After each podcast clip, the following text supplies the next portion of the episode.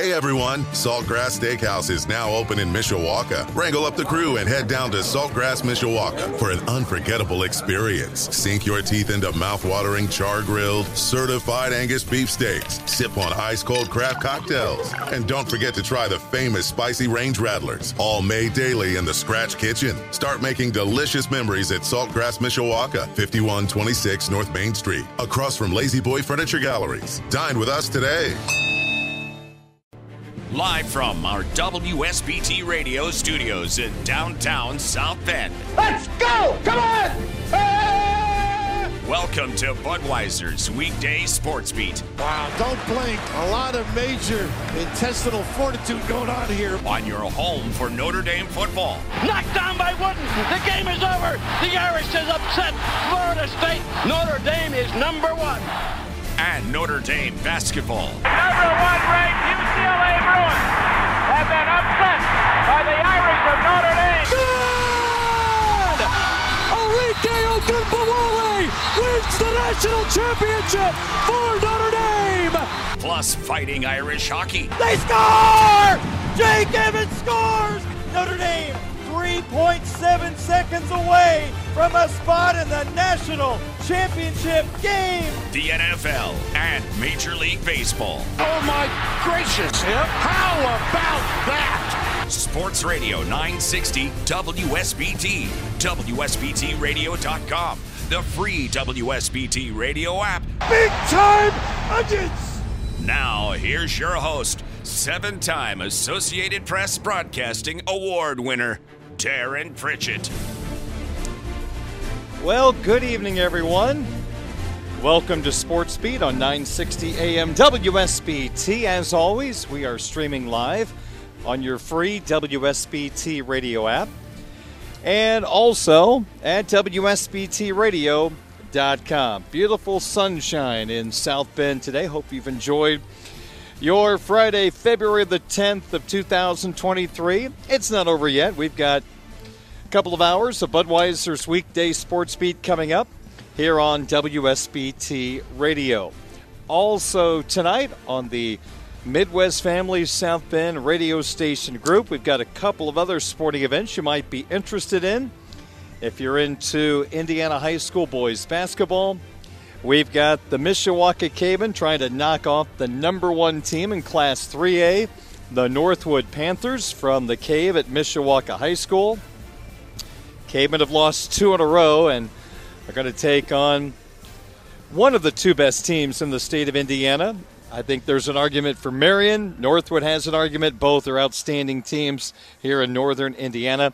The Northwood Mishawaka game, you can catch it on our sister station, 96.1 The Ton. Pregame right around 7.05. Boy, do we have a Hall of Fame broadcast crew for that game tonight. I'm not sure how many victories between these two, but I would have to imagine it's got to be over 750 at least, maybe 800, if not a lot more. It's going to be the coach, Ron Heklinski, and the coach, Pat King, on the call on 96.1 The Ton tonight. I hope they realize we're not going to be singing country songs, that we got a basketball game. They'll be locked in, they'll be ready to go for the Cavemen and the Panthers tonight, 7.05 on 96.1 The Ton. I've got the call of Notre Dame hockey tonight against the Ohio State University Buckeyes. Final home series of the year for the Notre Dame hockey team. And the Irish in an unfamiliar spot in sixth place in the Big Ten standings. And Notre Dame taking on a terrific Ohio State team that has one of the best power plays in the country.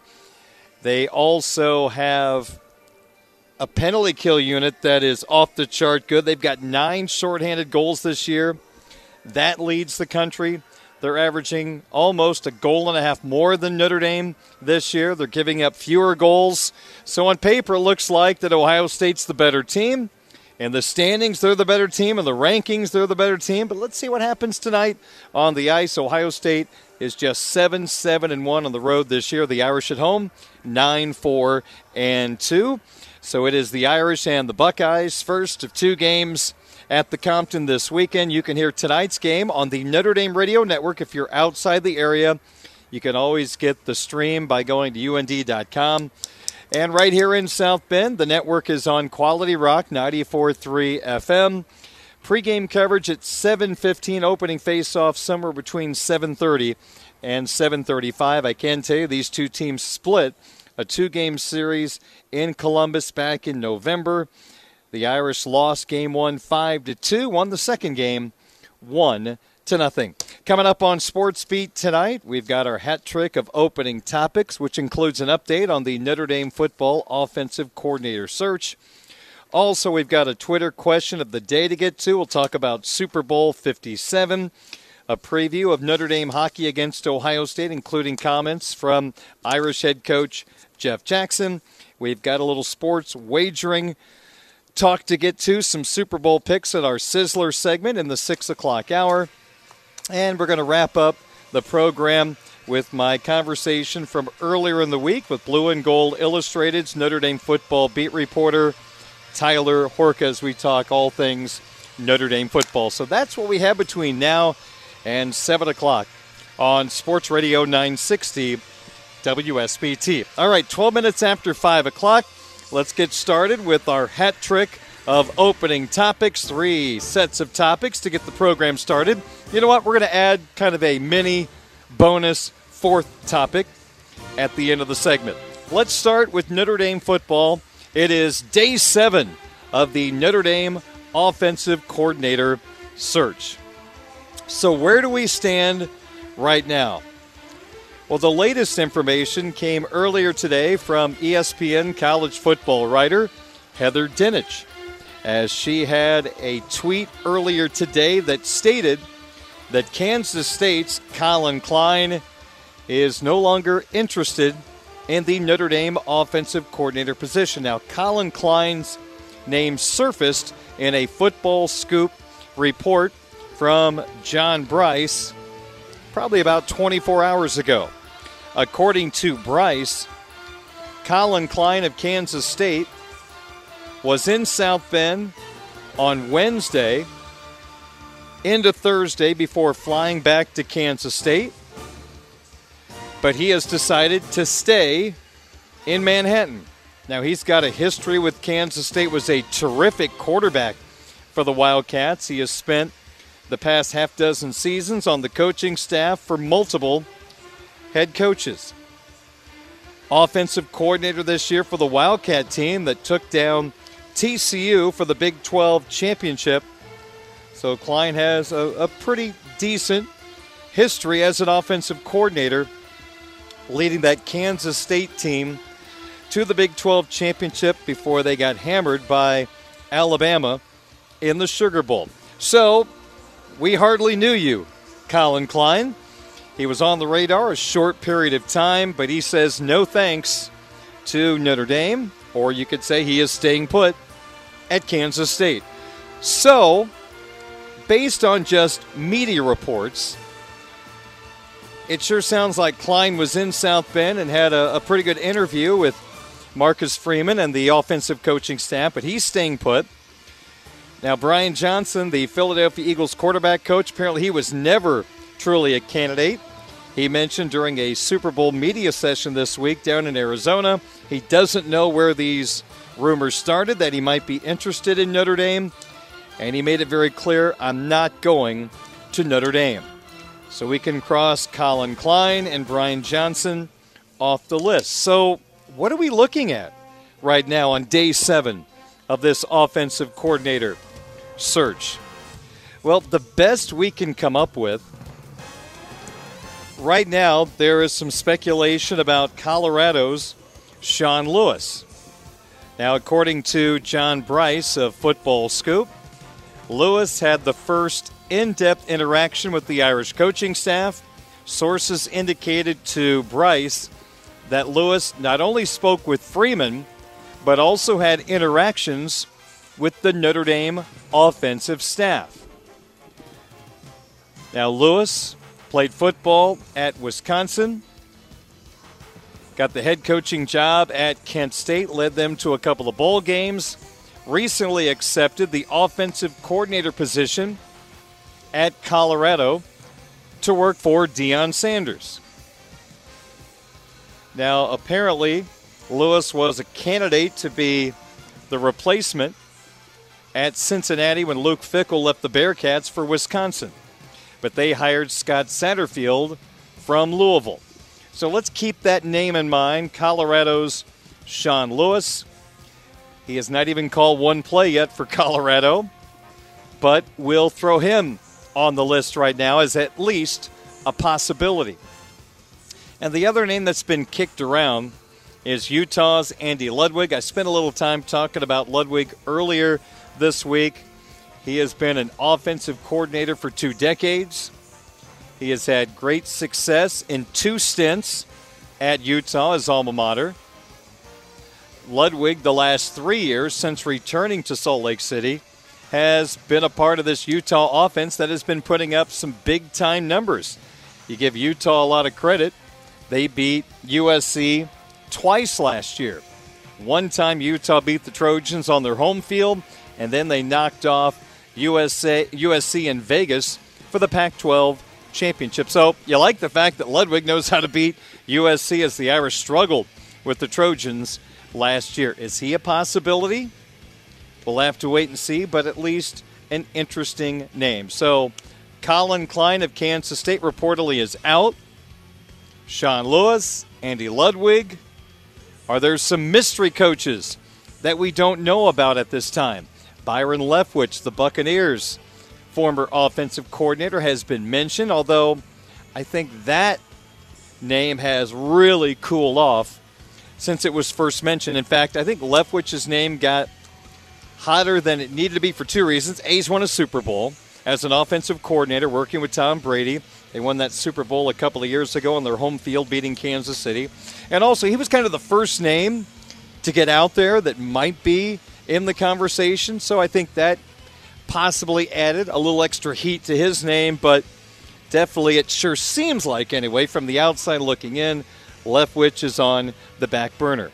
So, not much news right now from the standpoint of is Marcus Freeman getting close to naming his offensive coordinator? From outside the bubble, it's hard to say.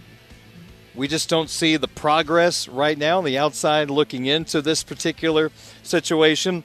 Again, I feel like Marcus is in good hands. He has an extremely knowledgeable person in Ron Powlus that is on the staff, former Notre Dame quarterback, great offense. He can kick ideas around with Ron. So I think Ron is a very, very good person for Marcus Freeman to throw ideas off of right now as he searches for his brand new offensive coordinator.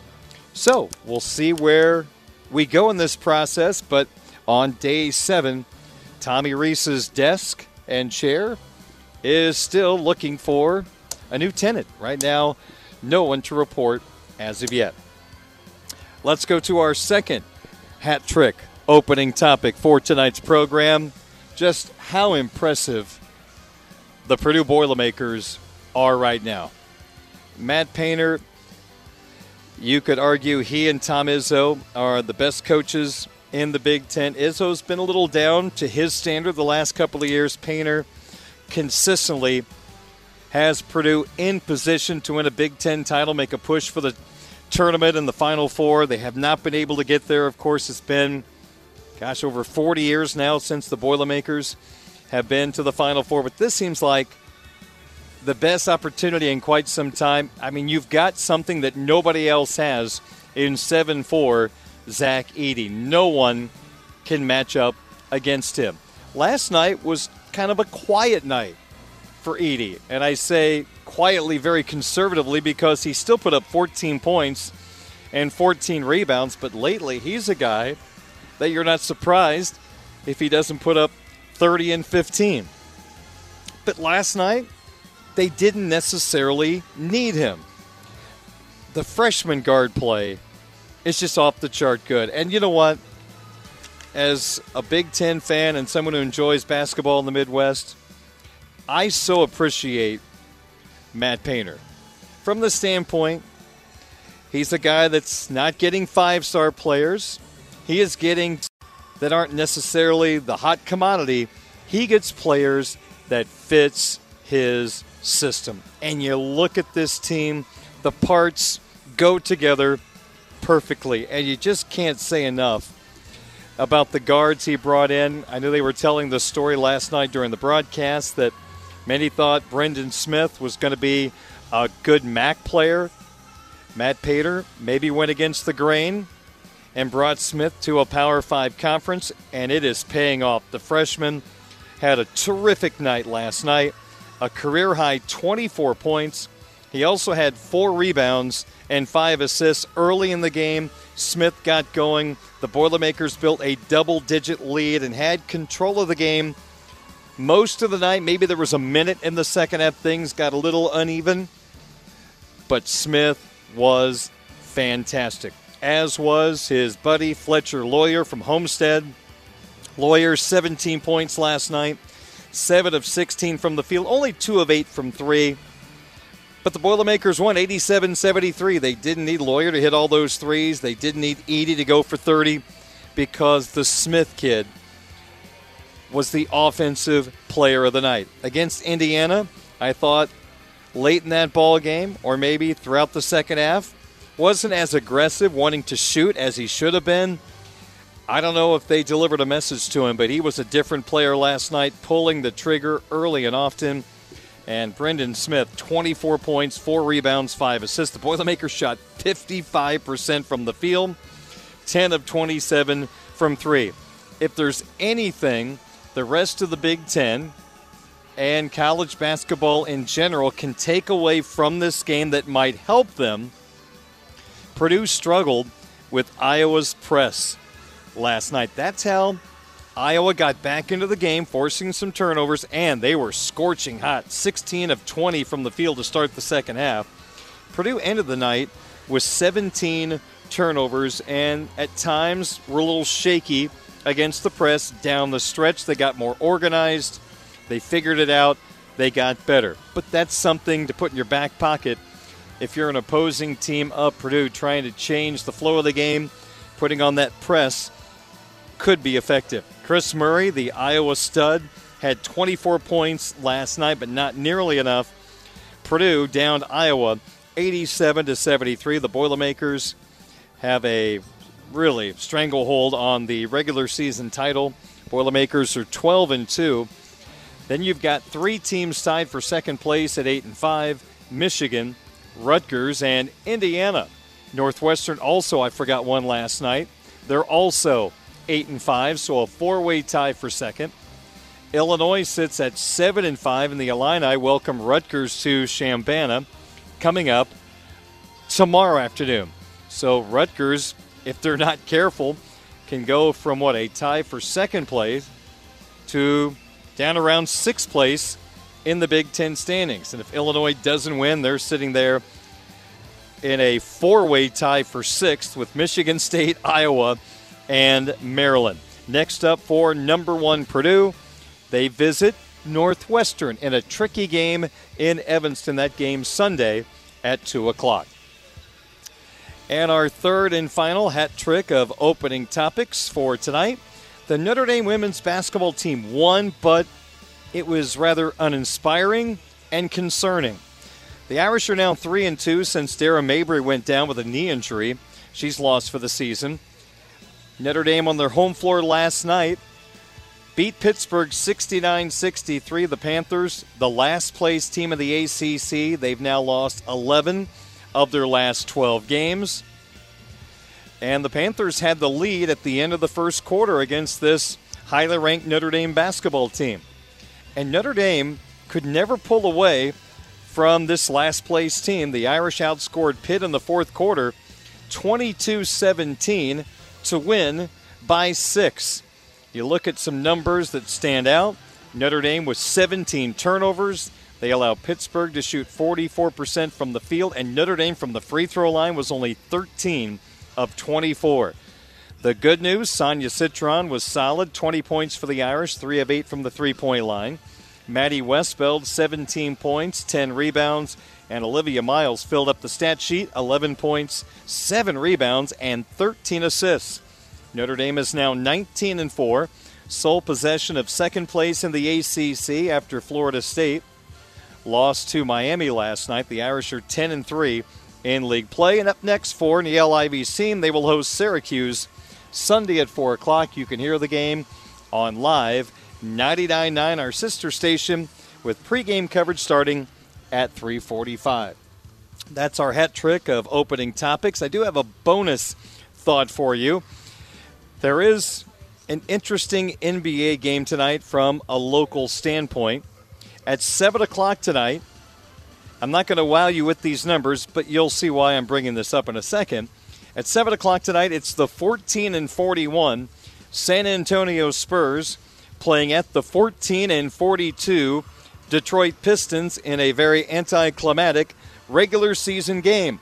But for local basketball fans, it is a cool opportunity to see two of our very own squaring off at the highest level. Blake Wesley and Jaden Ivey on the floor together in an NBA game. Wesley out of South Bend Riley, of course, played one year at Notre Dame. 11 games played this year with the Spurs, averaging four and a half points per game, shooting 44% from the field. Ivey from Mishawaka Marion, at least his first three years, went to Purdue. 52 games with the Pistons. Ivey is averaging 15.1 points per game, 3.9 rebounds, 4.5 assists, 42% from the field, and 33.8% from the three point line. So it's going to be very, very cool to see a couple of South Bend kids playing in the NBA tonight against each other. Blake Wesley and the San Antonio Spurs visiting Jaden Ivey and the Detroit Pistons. Your time is now 527 on this Friday evening. Darren Pritchett coming to you from Notre Dame's Compton Family Ice Arena. Coming up in just a moment, I'll get to our Twitter question of the day. Budweiser's weekday sports beat on your home of the Fighting Irish, Sports Radio 960 WS. This is the Budweiser's weekday sports beat Twitter question of the day from Sports Radio 960 WSBT. 27 minutes in front of 6 o'clock. Welcome back to Budweiser's weekday sports beat on your home of the Fighting Irish and Super Bowl 57 on Sunday. Sports Radio 960 WSBT. I'm Darren Pritchett from Notre Dame's Compton Family Ice Arena, where Notre Dame hockey will take on the Ohio State Buckeyes in a Big Ten matchup at 7:30 tonight on Quality Rock 94.3 FM. The Buckeyes ranked number seven in the country in my USCHO.com vote this week. I think I had Ohio State number eight in my poll, if I'm not mistaken. All right, our Twitter question of the day from yesterday. It's posted daily on my Twitter account at 960 SportsBeat. Thursday's question was Do any of these current college offensive coordinators seem like a good fit for the same position at Notre Dame? I gave you three names and an alternate choice. Choice number one Utah's Andy Ludwig, Washington's Ryan Grubb, Colorado's Sean Lewis. The alternate choice was I need better names. Give me something else. Well, here's how the voting rolled out. A tie for third place. Washington's Ryan Grubb and Colorado's Sean Lewis both got 7% of the vote. Grubb's name has really quieted down now, I think. Not hearing much about him. He turned down Nick Saban in Alabama already. You've got Colorado's Sean Lewis, who I documented a couple of moments ago, the former Kent State head coach, former Wisconsin player. Has not even called a play for Colorado yet, but his name is being kicked around right now. Football Scoop mentioned that Lewis had a, a pretty in depth conversation with Marcus Freeman and the offensive coaching staff, but Lewis got 7% of the vote in our Twitter question of the day. Second place in the voting, 38%. Not impressed with the names I offered them. They would like to have some more names, need better names. And winning the vote from yesterday, Utah's Andy Ludwig, who has a very strong track record as a coordinator, he got 48% of the vote. So this is day seven of the coaching search for Marcus Freeman, and you, the public, says, or you, the public, basically threw out there that Andy Ludwig might be the, the best of the choices that I offered yesterday. I'll spit it out, I promise. All right, now to today's question. It centers around the big game on Sunday, which you can hear on WSBT Radio, Eagles and Chiefs, 2 o'clock pregame, 6.30 opening kickoff. Today's question, which you can find on my Twitter account at 960 SportsBeat, what is the right play for Super Bowl 57? We're using the spread, and you can choose the Eagles minus one and a half points or the Chiefs at plus one and a half points. I'll say this it is very difficult not to take Patrick Mahomes and the points. Probably the NFL's MVP this year, getting a point and a half seems like a pretty good play. But I don't know if I'm necessarily going to go that direction. So, what do you think? What is the right play for Super Bowl 57? Eagles minus one and a half or Chiefs plus one and a half? I think it's going to be a terrific Super Bowl. I think we're going to have a great game going into the fourth quarter. I would be shocked if the game turns out like Buccaneers Chiefs a couple of years ago, where Tampa Bay blew out Mahomes and the Chiefs. I just don't think that's going to happen in this particular situation. I think we've got a tight ball game coming right down to the wire, just like last year when the Rams took down the Bengals. So we'd love to get your vote. You can check out our Twitter question of the day on my Twitter account at 960 Sports SportsBeat. Budweiser's weekday sports beat brought to you by Budweiser, the king of beers, locally distributed by United Beverage Company of South Bend. Sports fans, this Bud's for you. By Barnaby's of Mishawaka and Granger. Now with three locations to serve you, Barnaby's the Family Inn. By the Food Bank of Northern Indiana. Hunger is a story we can end. Find out how at feedindiana.org. Midland Engineering Company beginning their second century of quality roofing experience. The Mishawaka Education Foundation granting a better future and by Pet Refuge, urging you to adopt, don't shop, for new beginnings. Have happy endings. 538 is your time. More Sports Beat coming up in a moment on Sports Radio 960 WSBT. WSBT. It is 542 on your home of the Fighting Irish, Sports Radio 960 WSBT. I'm Darren Pritchett from the Compton Family Ice Arena, where tonight Notre Dame will take on the Ohio State Buckeyes.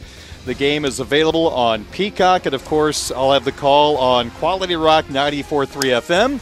And the analyst on Peacock is Steve Konroyd. He joins me here in the booth for a couple of moments. If you're a Blackhawk fan, that's probably a very familiar name from his playing days with the Blackhawks and also working in the media there. Long run in the NHL as a defenseman, and he's gracious enough to join me here on WSBT Radio. Well, first, Steve, it's great to have you as part of the Notre Dame hockey family this year, calling Notre Dame hockey games with Tony Simeone. I hope you've enjoyed it.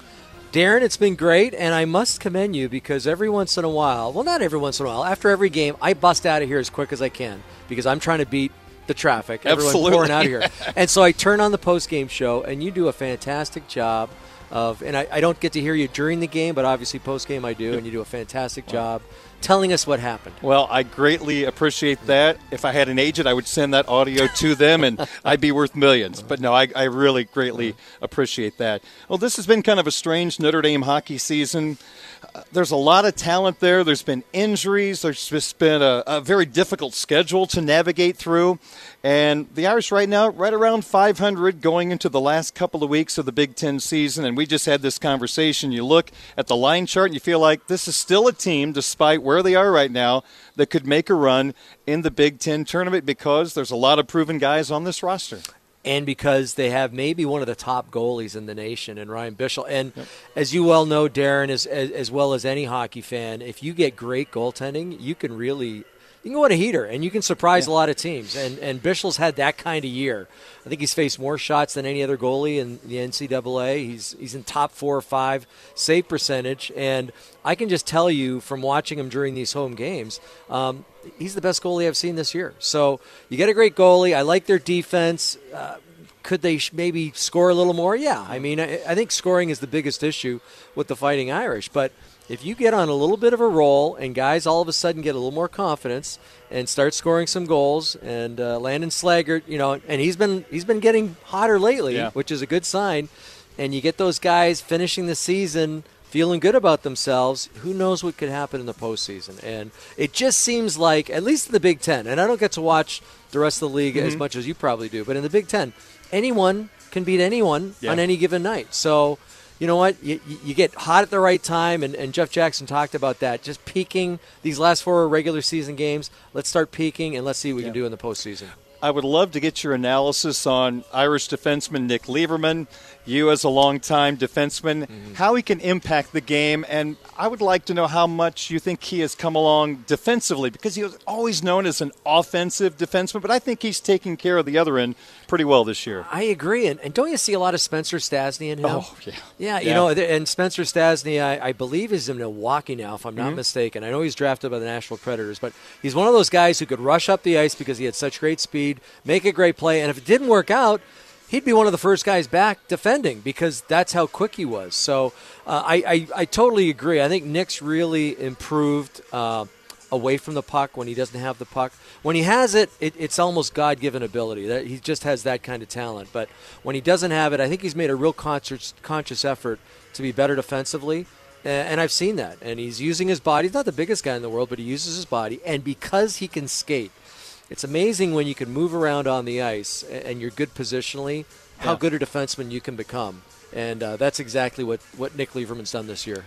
Steve Konroyd, former NHL defenseman, analyst for Notre Dame hockey on Peacock, joining me here in the booth on WSBT Radio.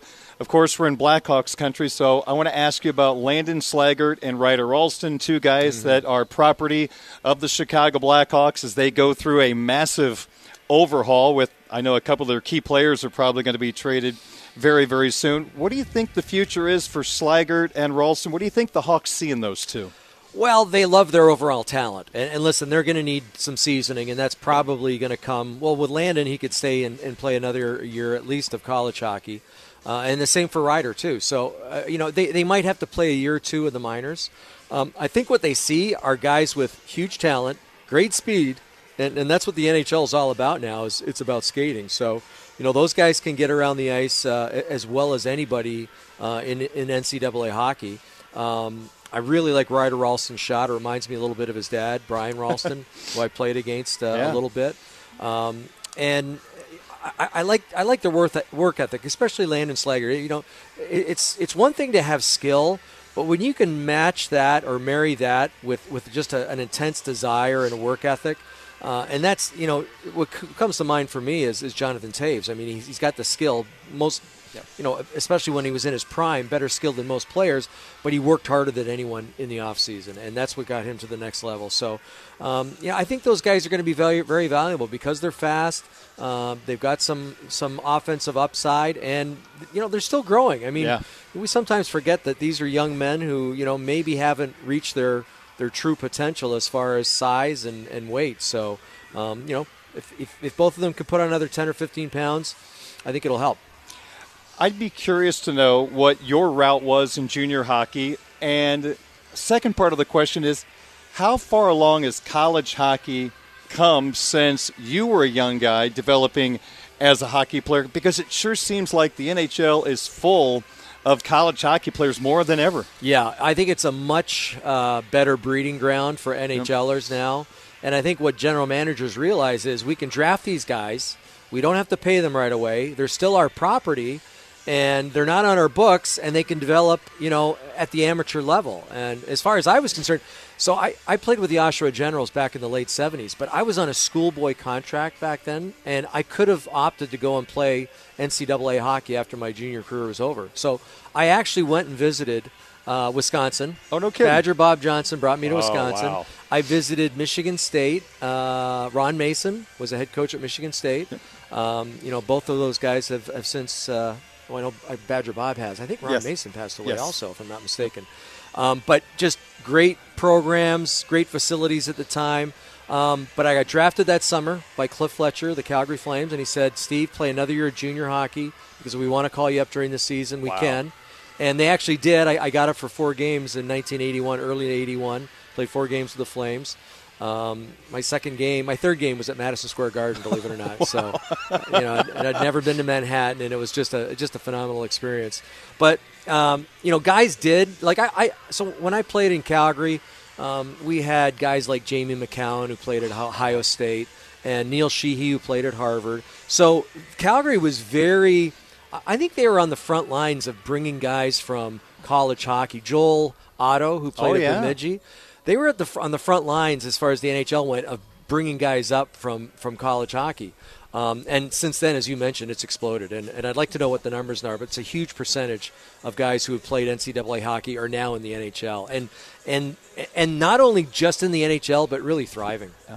Steve Konroyd, I should mention also, you'll see him on the NHL Network nowadays as well. yeah. So I forgot to mention that. So since we're mentioning the NHL, let me name drop and give me uh, some analysis when I mention this player's name. We'll start with Anders Lee, who played here for Notre Dame, a captain, now with the New York Islanders. He's had a, a- a terrific career. And is there anyone more difficult? To move in front of the net because his thighs are the, the size of tree trunks. I mean, he takes a beating, but it's hard to move him. Yeah, who is it? Was it Eric Heiden, the great speed skater from the uh, early '80s? Eric, he's got legs like Eric Heiden. You're Wow. absolutely right, and and and hard to move. And hey, listen, the Islanders have a new lease on life now with Bo Horvat in Yep. the lineup, and I know they lost to Vancouver uh, a couple of nights ago. Maybe it was last night, Mm-hmm. but uh, Bo's Bo's going to help them. And I know they're on the outside looking in, but uh, Brock Nelson's had a real good year there, and you mentioned Anders Lee. Uh, Anders Lee, th- th- they're going to be they're going to be good. Um, do they make the playoffs? I think they do, just because they've got, and we talk about goaltending. Yeah. Sorokin there has been just lights out fantastic. Uh, he struggled a little bit his last game against Vancouver, but uh, yeah, he, he's a good one. So, um, yeah, it, it's great to see Notre Dame alumni doing well, and there's a lot of them. And Bryan Rust, he's got a pretty good job being on Sidney Crosby's line in Pittsburgh. That's not always the easiest job in the world, though. You know, Okay. It- it's funny. Um, you, you, ha- you, you can't defer to Sid. It, it's it, and and so many people want to do that. And of course, you mentioned I covered the Blackhawks. A lot of times, Jonathan and, and Patrick Kane were were paired together, and whoever winger they put on that line, if it was a young guy, they'd always be trying to force feed the puck to the two superstars. And it's you know what you just got to you got to play your game, and that's what Bryan Rust does. He's just playing his game. He's keeping it simple. He's going to the net, uh, going to those hard areas, and, and he's being rewarded for it. So you know, good for Brian because uh, it's not always it's not always an easy job. Hmm. So, what should Blackhawk fans expect over the next month? Because Jonathan Toews, Patrick Kane brought them the Stanley Cup banners. Such great play for so long. They're likely going to be moved at the deadline. Do you think the Hawks are going to get enough back where they're going to have some building blocks for the future?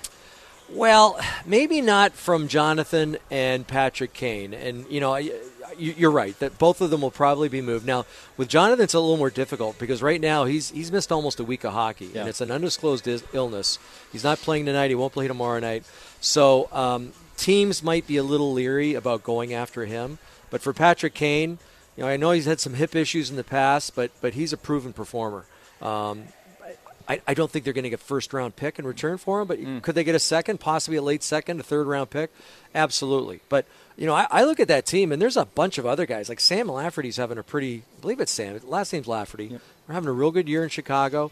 Um, he could be a guy, and, and Max Domi too. I think has surprised a lot of people uh, on a short term deal. He might re up with the Blackhawks, but if he doesn't, um, he could be a guy that a lot of teams would be interested in. So, yeah, there'll be some movement there. It's it's you know, and I feel bad for Luke Richardson because, boy, he he outperformed what everyone thought was going to happen at the beginning of the year. I think they won six of their first ten games, and that wasn't supposed to happen with the Blackhawks. so, um, you know, they, they were trying to finish as poorly as they could because you know Connor Bedard is a generational player and and and he is going to change a franchise whoever he ends up with. But you know, we've seen Adam Fantilli, and Adam Fantilli will probably go second or third. He could very well change a franchise too. So um, if you're in that top three, top four spots of, of the NHL in the next draft, um, you're going to get a real good one. Wow.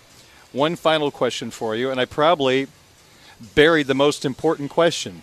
I'd forgotten you played for the Hartford Whalers. Yes. You still have to have a, a Whalers sweater, the most popular sweater maybe in NHL history. Do you still have one? I do. My son wears it all the time. No kidding. Yeah. Um, we call it. I, I, it's funny because I played with Geoff Sanderson and Jake Sanderson, his son, who plays in Ottawa. I want to say he played at North Dakota. Did yes, he, he did. He did. Okay, yeah. so Jake yeah. played at North Dakota. So Geoff used to call him the Stinky Whale. Uh, that that's who the Hartford Whalers were. We were the Stinky Whale. And Brass Bonanza. If you've never heard it, oh, Google yes. it, look it up. It's uh, they they played that before every game, and I think after most goals. Um, but I had a great time in Hartford. It was a lot of fun. Great fans, and I agree. I think it's the best retro jersey out there. Uh, I know it breaks the hearts of uh, Hartford Whaler fans when Carolina puts those jerseys on down Yeah. in Carolina because that's where the team ended up. Um, but yeah, fond memories of, of, of Hartford and uh, yeah, go whale. Yeah, my dad bought a satellite dish, and he taught me hockey in the '80s. So he was stationed in the Navy in Boston, so he was a Mm-hmm. Bruin fan. He taught me to be a Bruin fan, and I remember the Bruins and the Whalers then. Pat Verbeek, Oh, Ron yeah. Francis, Yeah. Ulf Samuelsson. I mean, Sure. there's there were some battles there in the old the old Adams division. I had to think for a second. Those are the old days with Montreal, Quebec, Buffalo, Boston. I mean, that was kind of a glory time in hockey. I thought. It really was, and I mean, you know, you mentioned some of those guys, and, and they're in the Hall of Fame, and, and you know, Sean Burke was a goaltender when I was there, and uh, Randy Ladouceur, Zarley Zalapski, Zarley Zalapski. so we could go on and on. There was so many great, and Geoff Sanderson too, who Yeah. at that time was one of the fastest players in the league. But uh, I could go on and on with the guys that we played with. But uh, yeah, it was uh, it was fun times, and um, and it's funny because those Boston th- that rival. So we used to bust to, to Boston because it was so so close. Yep.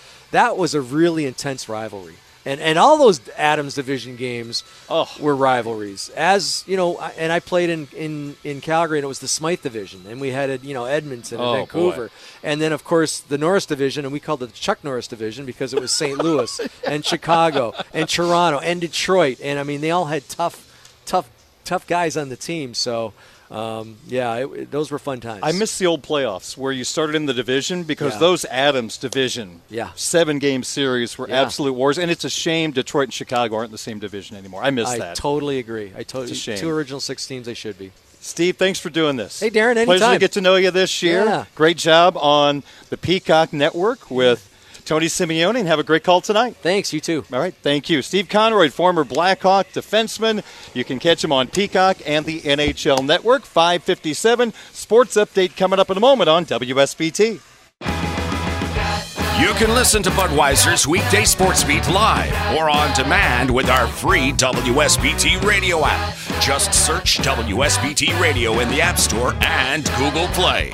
Now, back to local sports talk on Sports Beat with your host, Darren Pritchett.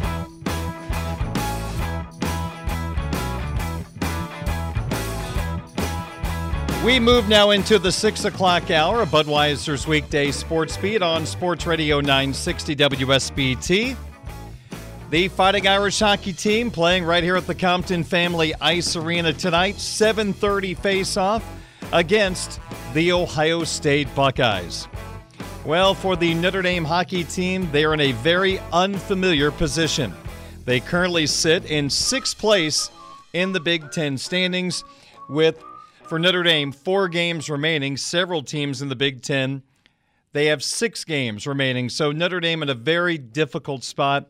They would like to be in at least fourth place at the end of the regular season to host a Big Ten tournament best of three quarterfinal.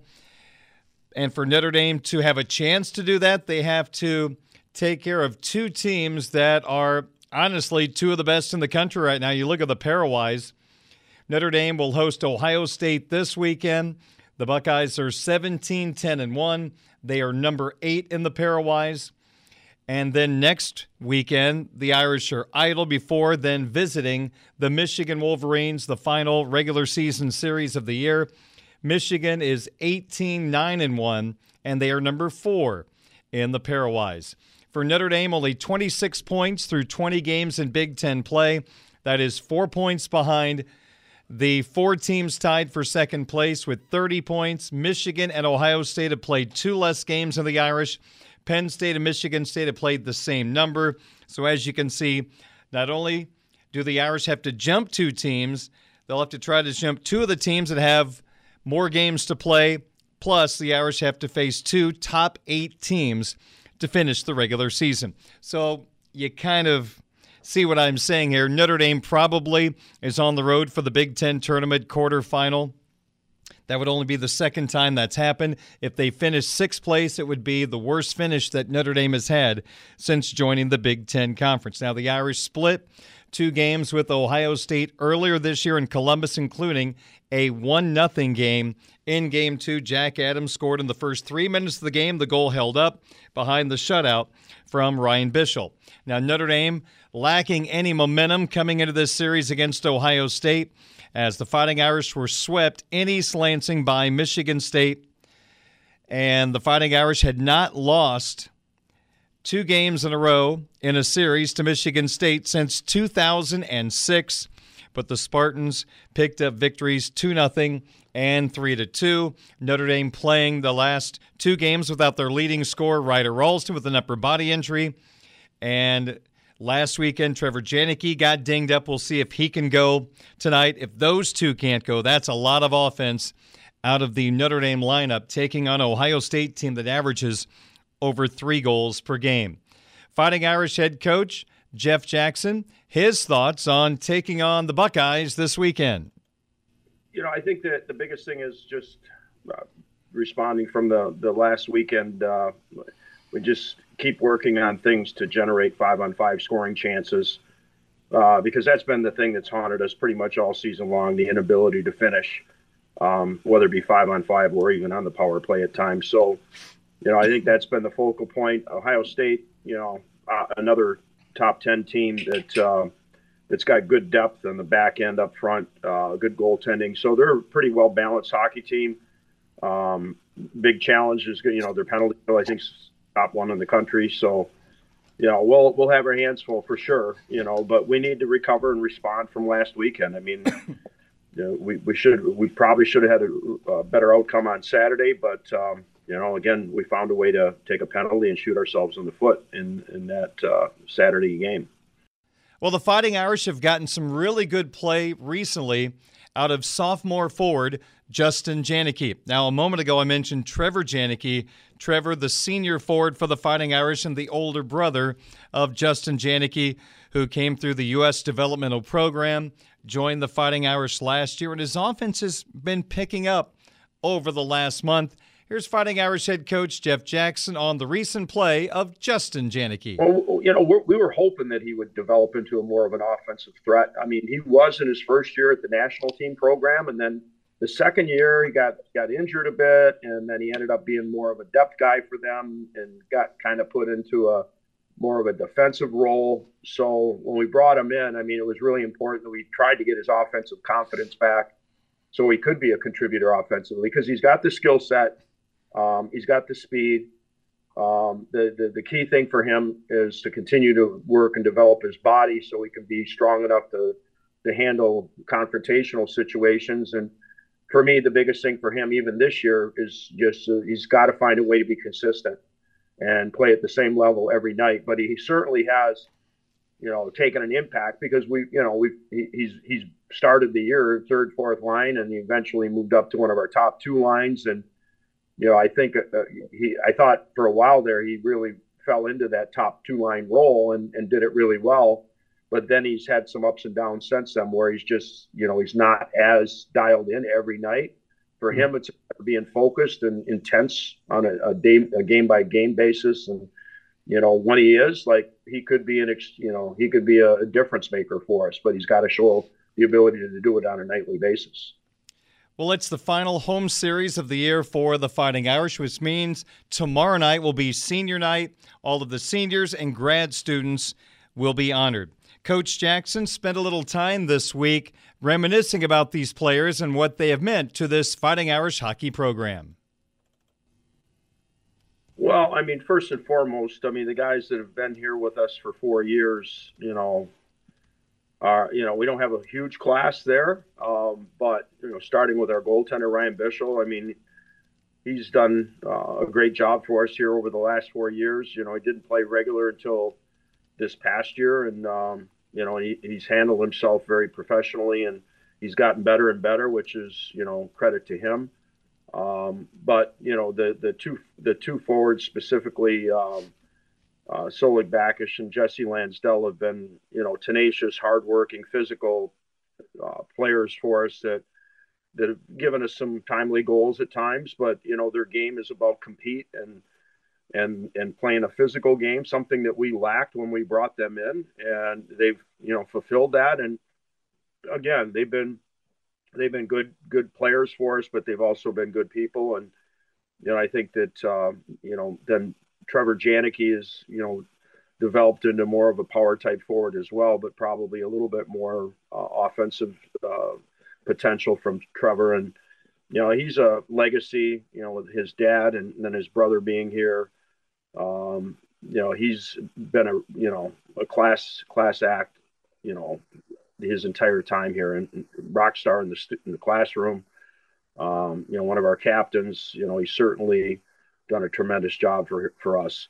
The grad students vary. I mean, because you know we have the two that have been here for two years, Jack Adams and and uh, Chase Blackmun, both tremendous young men, uh, great kids. You know, it's nice. It's good that they're, you know, we're, we're in the end of their second year here. And last year they were in and out contributing wise. This year they've been more in the lineup on a regular basis and contributing bigger, uh, bigger uh, minutes. And for me, it's it's more about the people than it is the hockey players. And you know, Chase is a, a classy kid, uh, does things the right way, great in the classroom. You know, just a good citizen.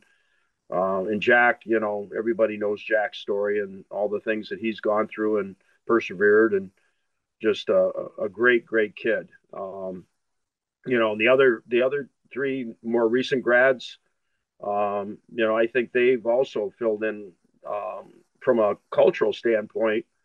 They haven't missed a beat with our team and our program. So, you know, Ben Brinkman is a kid that we recruited before he went to Minnesota, and obviously he ended up here and just a, a, a real good kid that's finally getting an opportunity to play more than you know than he did at Minnesota. You know, being a five six or five six guy pretty much his whole career. Um, and then you know Chayse Primeau, you know he's been a good contributor offensively for us this year. Uh, I like his game, but I mean he's a really good student of the game. I guess that probably, you know, because of his history, you know, following his dad around, uh, kind of like Ryder Rolston, just being in that pro environment his whole life. Um, but Chayse is a you know is a really high quality guy. I love the fact that he's very coachable and you know he's very attentive to details of the game and you know he's given us a little boost on faceoffs with the loss of Pavanka last year.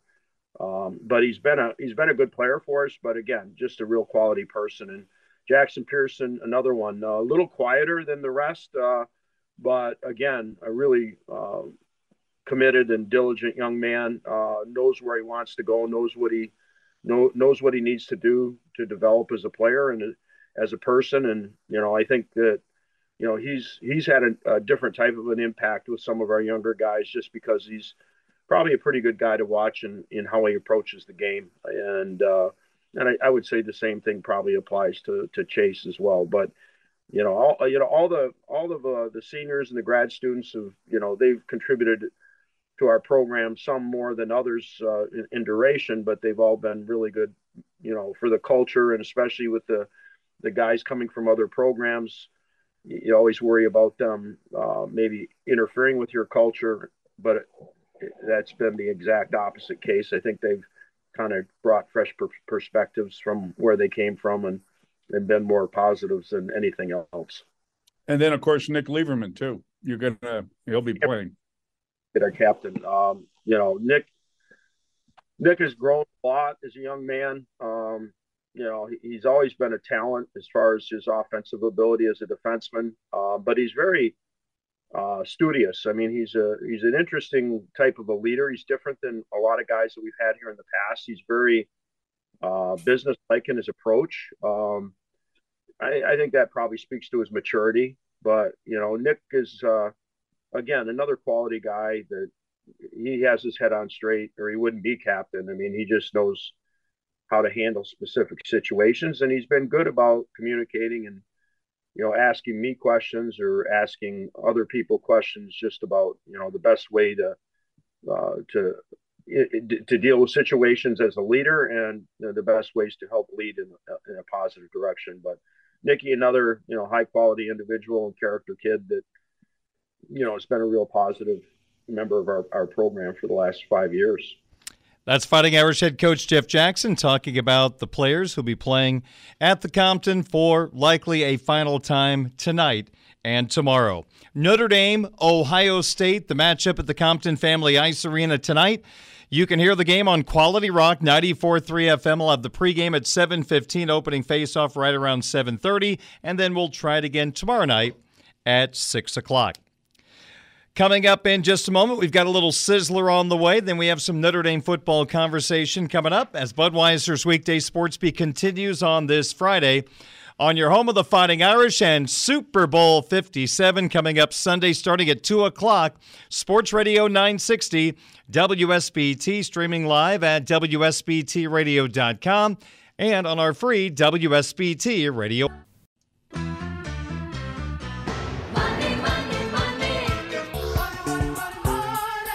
Show me the money.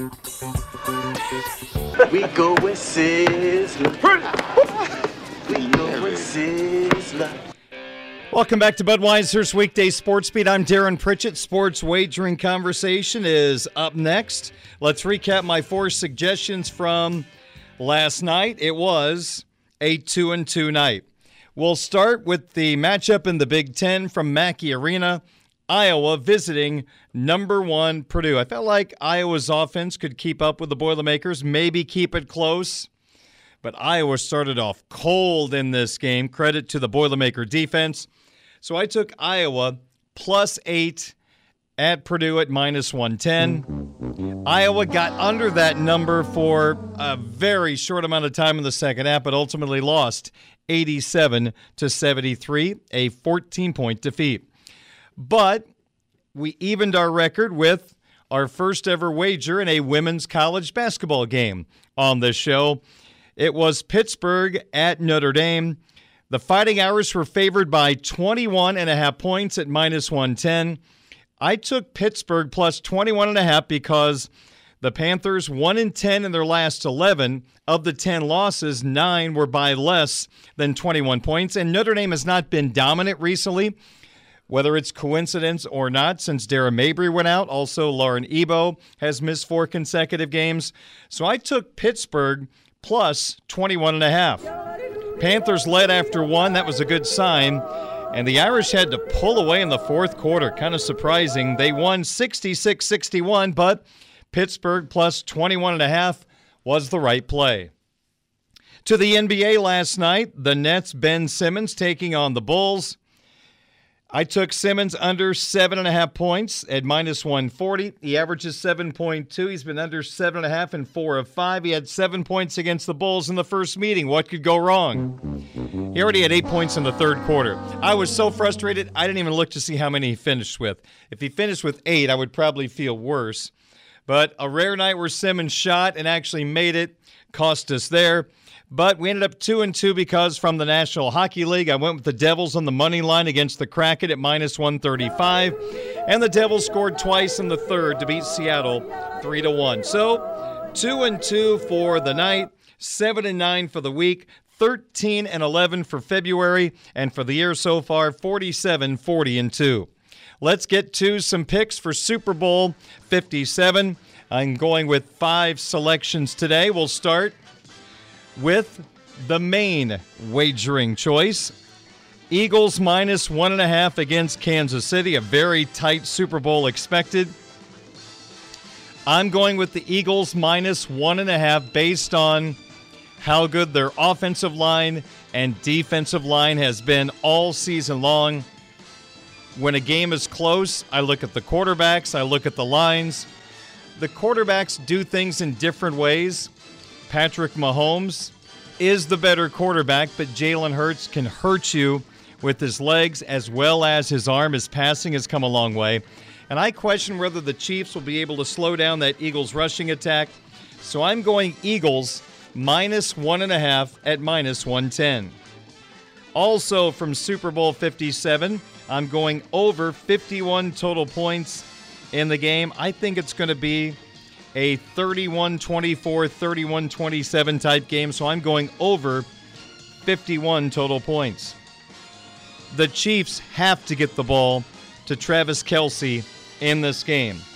I think they're going to be playing from behind, so they're going to have to throw it So I'm going to go with a Travis Kelce anytime touchdown at minus 135. Our fourth of five suggestions from Super Bowl 57.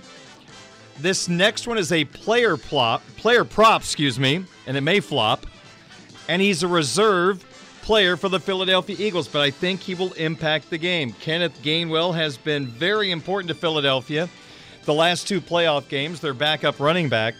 I'm going to say Gainwell will gain well in this game on the ground. I've got Kenneth over 19 and a half rushing yards at minus 130. And my fifth and final suggestion for Super Bowl 57 Eagles wide receiver DeVonta Smith over 62 and a half receiving yards.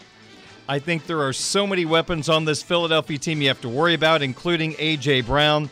I think DeVonta Smith has a breakout game over 62 and a half receiving yards at minus 125. So my five props for Super Bowl 57 Eagles minus one and a half, over 51 total points, and anytime touchdown by Travis Kelce.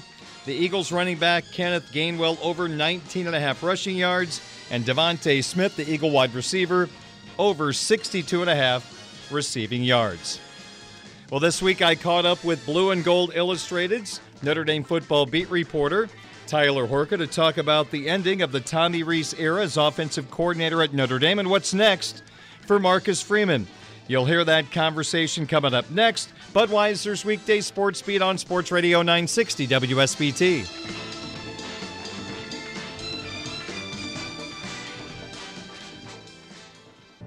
Budweiser's weekday sports beat continues on this Wednesday evening. It is Wednesday. That means we talk Notre Dame football with my colleague from Blue and Gold Illustrated. He is the Notre Dame football beat reporter, Tyler Horka. You can read all his work at blueandgold.com. And things are heating up, of course, with Tommy Rees becoming Tuscaloosa Tommy last week, taking the Alabama offensive coordinator position. And now, a month away from spring practice, Marcus Freeman is looking for a new offensive coordinator. So let's start things off, Tyler, by kind of recapping the Tommy Rees era as offensive coordinator at the University of Notre Dame. If you were to write a biography on the life and times of Tommy Rees, the chapter on Rees being the Irish offensive coordinator, what do you think it, w- it would include? Well, I think it's got to start with Ian Book, and as much as uh, of a polarizing figure that he is uh, among some Notre Dame fans, some love him, some say that maybe he held the offense back a little bit. That is the guy who's won more games as a starting quarterback for the University of Notre Dame than anybody else who's ever played. And there's been some really good ones, obviously, if you go through the, the list of names dating all the way back decades ago. So it starts there. And I know Tommy Rees technically didn't even recruit Ian Book, he kind of inherited him, but. Uh, you talk about offensive coordinators and offensive coaches, and you always talk about development. And I am of the thinking that Notre Dame got as much out of Ian Book as they could have. I mean, this is a guy that's still in the NFL. This is a guy who's in Phoenix right now on an, a roster that's playing for the Super Bowl with the Philadelphia Eagles on Sunday. So there's something to be said for that. I think the Ian Book era at Notre Dame was uh, a pretty good one, all things considered, considering that he's you know six foot with the bump on his head type of guy and uh, was able to do a lot of really good things. And I think Tommy Rees was a part of that. You know, they were kind of lockstep all of the way. So it starts there, and then obviously the last couple of years, maybe it, it ends with Notre Dame fans wanting a little bit more out of Tommy Rees. But again, uh, this is a guy that uh, I think four different starting quarterbacks have, have started for Tommy Rees in the last three years, and th- that's quite a bit. There's not a whole lot of uh, continuity there. Had he would have stayed, he would have had Sam Hartman for one year, presumably, and then he would have needed another guy. So the, the continuity would have been uh, nowhere to be found going forward as well. But uh, all of that to say that this this conversation, that everything that I just said, a lot of ups and some downs as well. So uh, he had the best tight end that's ever played for a university that likes to call itself tight end university. Michael Mayer was incredible the last three years, really the last two years, uh, just phenomenal. Probably the best tight end in, in college football over that span. So uh, again, a lot of highs, a lot of lows, but there was always just some element of uh, you know something to be desired, just a lack of complete prolific offense, and that was you know true in the numbers that he had. I mean, it was 30s and 40s pretty much all the time in total offense, scoring offense, and it, it felt like he can never get to that next top. Now, would that have happened with Sam Hartman? I, I think a lot of people were thinking so, but uh, as our conversation shifts here, that's going to have have to happen under a different offensive coordinator at Notre Dame. I have a feeling that numbers, the numbers you were talking about, we're going to jump mainly because Marcus Freeman's now in charge of recruiting, and that's going to help Tommy Rees had he stayed. But he's now working for Nick Saban, which leads us to this. Tyler, you've been a part of pretty much all of Marcus Freeman's press conferences, maybe the exception a couple of road trips you didn't go on, but you listen to those press conferences. Do you have a read from listening to Marcus Freeman talking offense in those press conferences? Does that lead you down to a path what he's looking for in his new offensive coordinator? Well, I don't know how much has changed in a year, but I mean, you got to remember, you go back to this time last year, maybe maybe a couple months before, even a month before, say January of 2022, when he was really doing the bulk of his hiring. I mean, he had hired a wide receivers coach, a running backs coach, tight ends coach, a defensive coordinator, and I would look at the defensive coordinator hire maybe to kind of suggest where he wants to go with this one.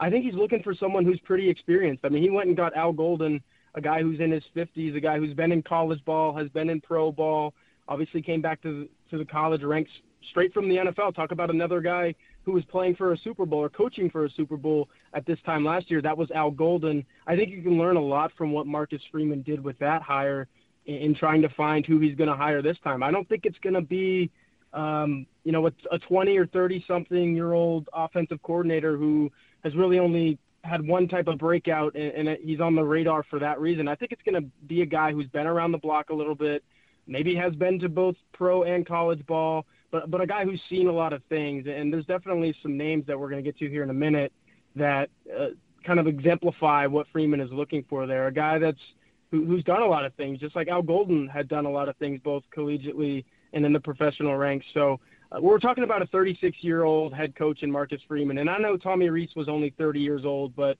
uh, Brian Kelly really expedited his timeline in, in the coaching ranks when he handed him the keys to the Notre Dame offense at 27 years old. Kind of unprecedented in a way, but uh, he, he was an in-house guy. I mean, Tommy Rees was Notre Dame through and through. We're, we're talking about a guy who's 30 years old, and 10 of his la- 10 of the years of his life have been spent in South Bend, either as a player for four years and then as an assistant coach for six years. So it made sense to appoint the young guy in that case.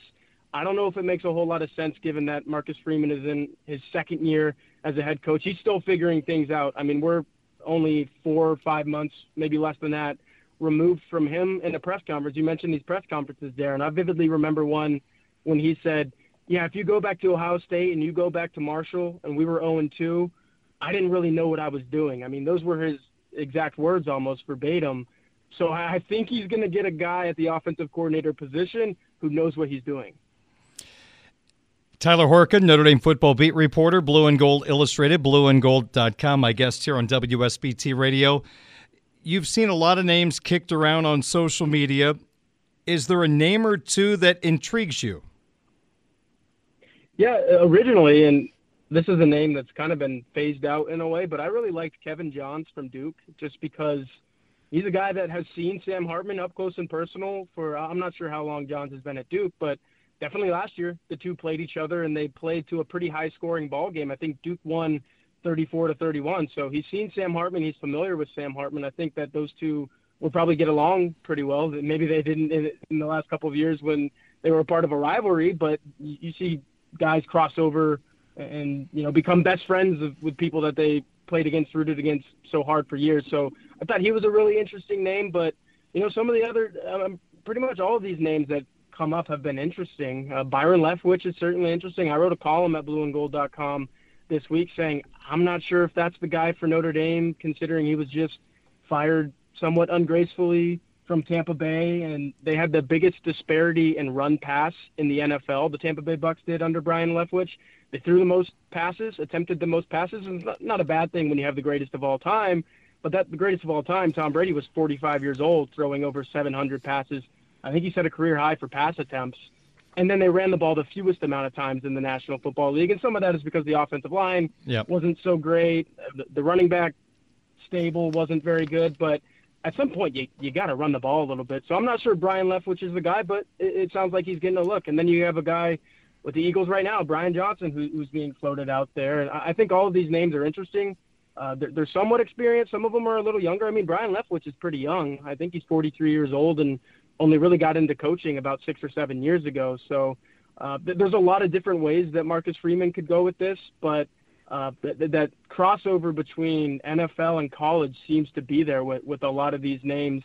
Uh, Joe Brady is another one of those college NFL guys who obviously won the national championship as LSU's passing game coordinator a, a couple years ago, but he's been in the NFL for the last three years and most recently with the Bills. And, you know, that's mentoring Josh Allen, who's probably the second best quarterback, you know, definitely top five in the league. So uh, to, to answer your question in a short way, absolutely. A, a lot of these names are intriguing, but I, I think it's going to maybe take uh, a week, uh, at least a few more days for Marcus Freeman and his staff to kind of hash out the pros and cons of these guys because, uh, like Leftwich, a lot of these guys who, who are um, in the conversation to maybe take this job, it's not like they're all slam dunk hires. They all have a little bit of baggage and maybe they've messed up, uh, you know, in, in terms of coaching somewhere along the line. So, Freeman's just going to have to figure out which one of these guys is the best fit. Hmm. Tyler Horka, my guest from Blue and Gold Illustrated, blueandgold.com. We're on February 8th. Obviously, this isn't the greatest situation. You're looking for a coordinator this close to spring football. But, Tyler, this is Notre Dame, and this is a position that so many people across the country, I think, would drop everything to come acquire. Even though, yeah, it is a disadvantage to have to try to hire now compared to maybe December the 8th. But do you still feel like that Notre Dame brand will still help Marcus Freeman get a top candidate in to take this job?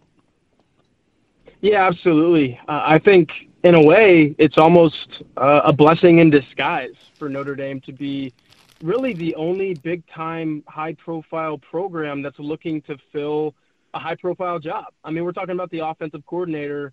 Uh, that's, you know, if, if the head coach is number one most important position on the staff, then this is 1A or 1B, and the other one of those is the defensive coordinator. So we're talking about a really important job at a really important institution because I don't care if Notre Dame just went 9 and 4 and was nowhere close to making the college football playoff Notre Dame's showing up on ESPN every single week of, of the season. Notre Dame's showing up on ESPN in February sometimes, especially when something like this is happening. So I would not be shocked if someone that just took another job, uh, one name that comes to mind, and I, I mentioned him mm-hmm. on our blueandgold.com message board today when, when I was doing my Hey Horka segment, was if you could reach out to anybody, make one phone call, who would you go after?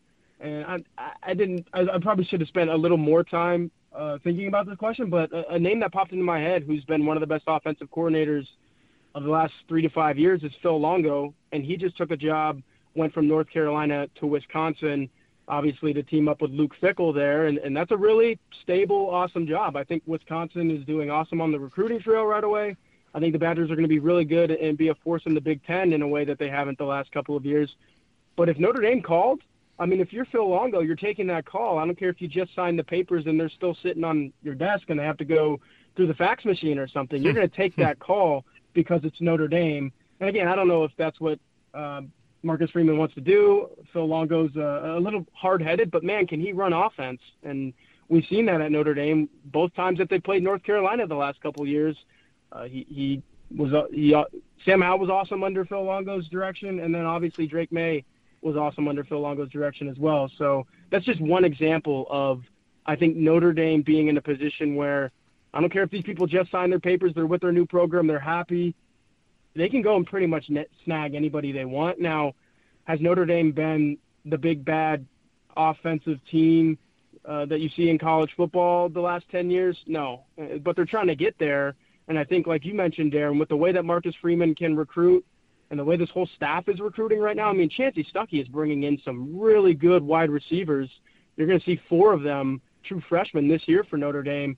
If you're a quarterback, if you're an offensive coordinator, I, I think you want to team up with guys like that. And I think in the next five years, if if Notre Dame makes the right hire and goes out and you know reels in a big fish, if you will, with this hire, then there's no reason why Notre Dame can't be a, a really good offensive team under this coaching staff.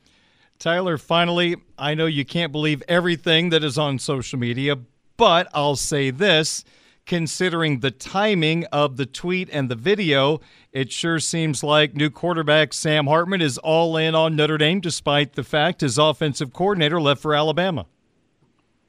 Yeah, absolutely. And I actually talked to a couple people who are in his inner circle. And when I say inner circle, really close to him, I don't want to drop names, but sure. as soon as it happened, that's what you have to do as a reporter is, is try to get those people uh, on the line via text, via phone call, whatever it is, and say, hey, what's the situation here? And I trust both of these people because they know Sam really well. And they said, yeah, he's locked in.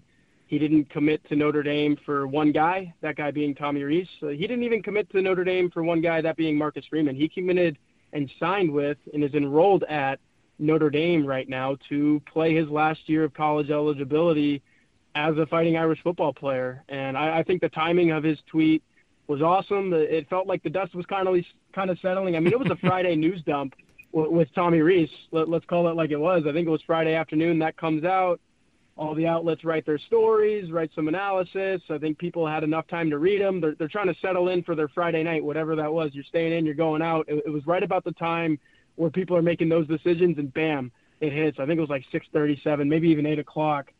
And I, I think that kind of woke up the the story again and said, "Whoa, th- this guy's for real. He's at Notre Dame." Because you have to remember, if you go back five days ago to when this happened, I think that's the question that everyone was asking and really, I guess the day before it was official, when everyone was uh, just reporting it, and you know nothing official had been said yet, everyone was asking, "What's Sam Hartman going to do? Is there a chance that he goes to Alabama or, or or just leaves Notre Dame because he doesn't want to be there without Tommy Rees. We had this conversation, Darren, mm-hmm. uh, off the air, and I think a, a lot of different people in South Bend across the country were having that same conversation. I just like the way that he emphatically answered it on Friday night, right after the news had come out for real that Tommy Rees was gone. He came out with a statement saying, "Hey, I'm at Notre Dame. I'm going to be at Notre Dame," and I think it, uh, it it made a lot of people feel better about kind of the craziness uh, of the news cycle that happened those couple of days. I don't mean this in a mean way, but Notre Dame is bigger than Tommy Rees, and Sam Hartman understands that to say the least. Hey Tyler, you've Absolutely. got you've got a lot of things happening at Blue and Gold right now. In fact, this is a really good time for Irish fans to join the Blue and Gold Nation with this coordinator search underway. Oh yeah, the coordinator search is obviously number one. Me, Patrick Engel, Mike Singer, our recruiting reporter, we're all working uh, night and day to, to get to the bottom of that and, and just have it fully covered for everyone that goes to blueandgold.com. But you got to remember that Notre Dame is also looking for a men's basketball coach, and Patrick Engel has that uh, under wraps. And Notre Dame women's basketball is making a little NCAA tournament push. They only, I think it's half a dozen regular season games left, and then it's tournament time. It's postseason time, which is obviously an awesome time to hop on the blueandgold.com bandwagon. Then right after that, or, or in the middle of that, spring ball. So uh, there is no such thing as an off season, especially at blueandgold.com. We cover Notre Dame athletics like nobody else. So go there, sign up for a subscription. Only twenty nine ninety nine right now, and I think that's still one heck of a deal for everything that we provide for Notre Dame fans. It's the place to be if you're a Notre Dame fan. So get to blueandgold.com for everything that you want to know about Irish athletics. Well, I talk to Tyler every Wednesday at this time, so I'm really curious to see where we are in the process of hiring a new offensive coordinator when we speak again next Wednesday at 6:05. Until then, thank you so much for your time as always, and we'll talk to you next week. Absolutely, Darren. Thanks so much. Tonight's Budweiser's Weekday Sports Beat has been brought to you by Budweiser, the king of beers, locally distributed by United Beverage Company of South Bend. Sports fans, this Bud's for you. By Barnaby's of Mishawaka and Granger, now with three locations to serve you. Barnaby's, the family inn. By the Food Bank of Northern Indiana. Hunger is a story we can end. Find out how at feedindiana.org. Midland Engineering Company beginning their second century of quality roofing experience. By the Mishawaka Education Foundation, granting a better future. Pet Refuge, urging you to adopt, don't shop, or new beginnings have happy endings. And our sports updates have been brought to you by Edward Jones. Making sense of investing, contact James Kittner in South Bend or Kimberly Thibodeau in South Bend. On our Midwest Family South Bend stations tonight, we have CBS Sports Radio right here on WSBT Radio coming up in a moment. On our sister station, 96.1 The Ton, we have Indiana High School boys basketball action. The Mishawaka Caven taking on the top ranked team in Class 3A, the Northwood Panthers, who've already wrapped up the Northern Lakes Conference Championship. Coverage begins at 7.05. And on our sister station, Quality Rock 94.3 FM, I'll have the call of Notre Dame hockey, the final home series of the regular season for Notre Dame the Fighting Irish taking on the Ohio State Buckeyes. Pre-game coverage on Quality Rock 94.3 FM and the Notre Dame Radio Network begins at 7:15. Opening face-off right around 7:30. Thank you so much for joining me on Budweiser's weekday sports beat. I'll be back on Monday starting at 5 on Sports Radio 960 WSBT, streaming live at WSBTRadio.com, the WSBT Radio app, and the free video feed on the Twitch app. Hey everyone, Saltgrass Steakhouse is now open in Mishawaka. Wrangle up the crew and head down to Saltgrass Mishawaka for an unforgettable experience. Sink your teeth into mouth-watering char-grilled, certified Angus beef steaks. Sip on ice-cold craft cocktails. And don't forget to try the famous spicy range rattlers, all made daily in the Scratch Kitchen. Start making delicious memories at Saltgrass Mishawaka, 5126 North Main Street, across from La-Z-Boy Furniture Galleries. Dine with us today.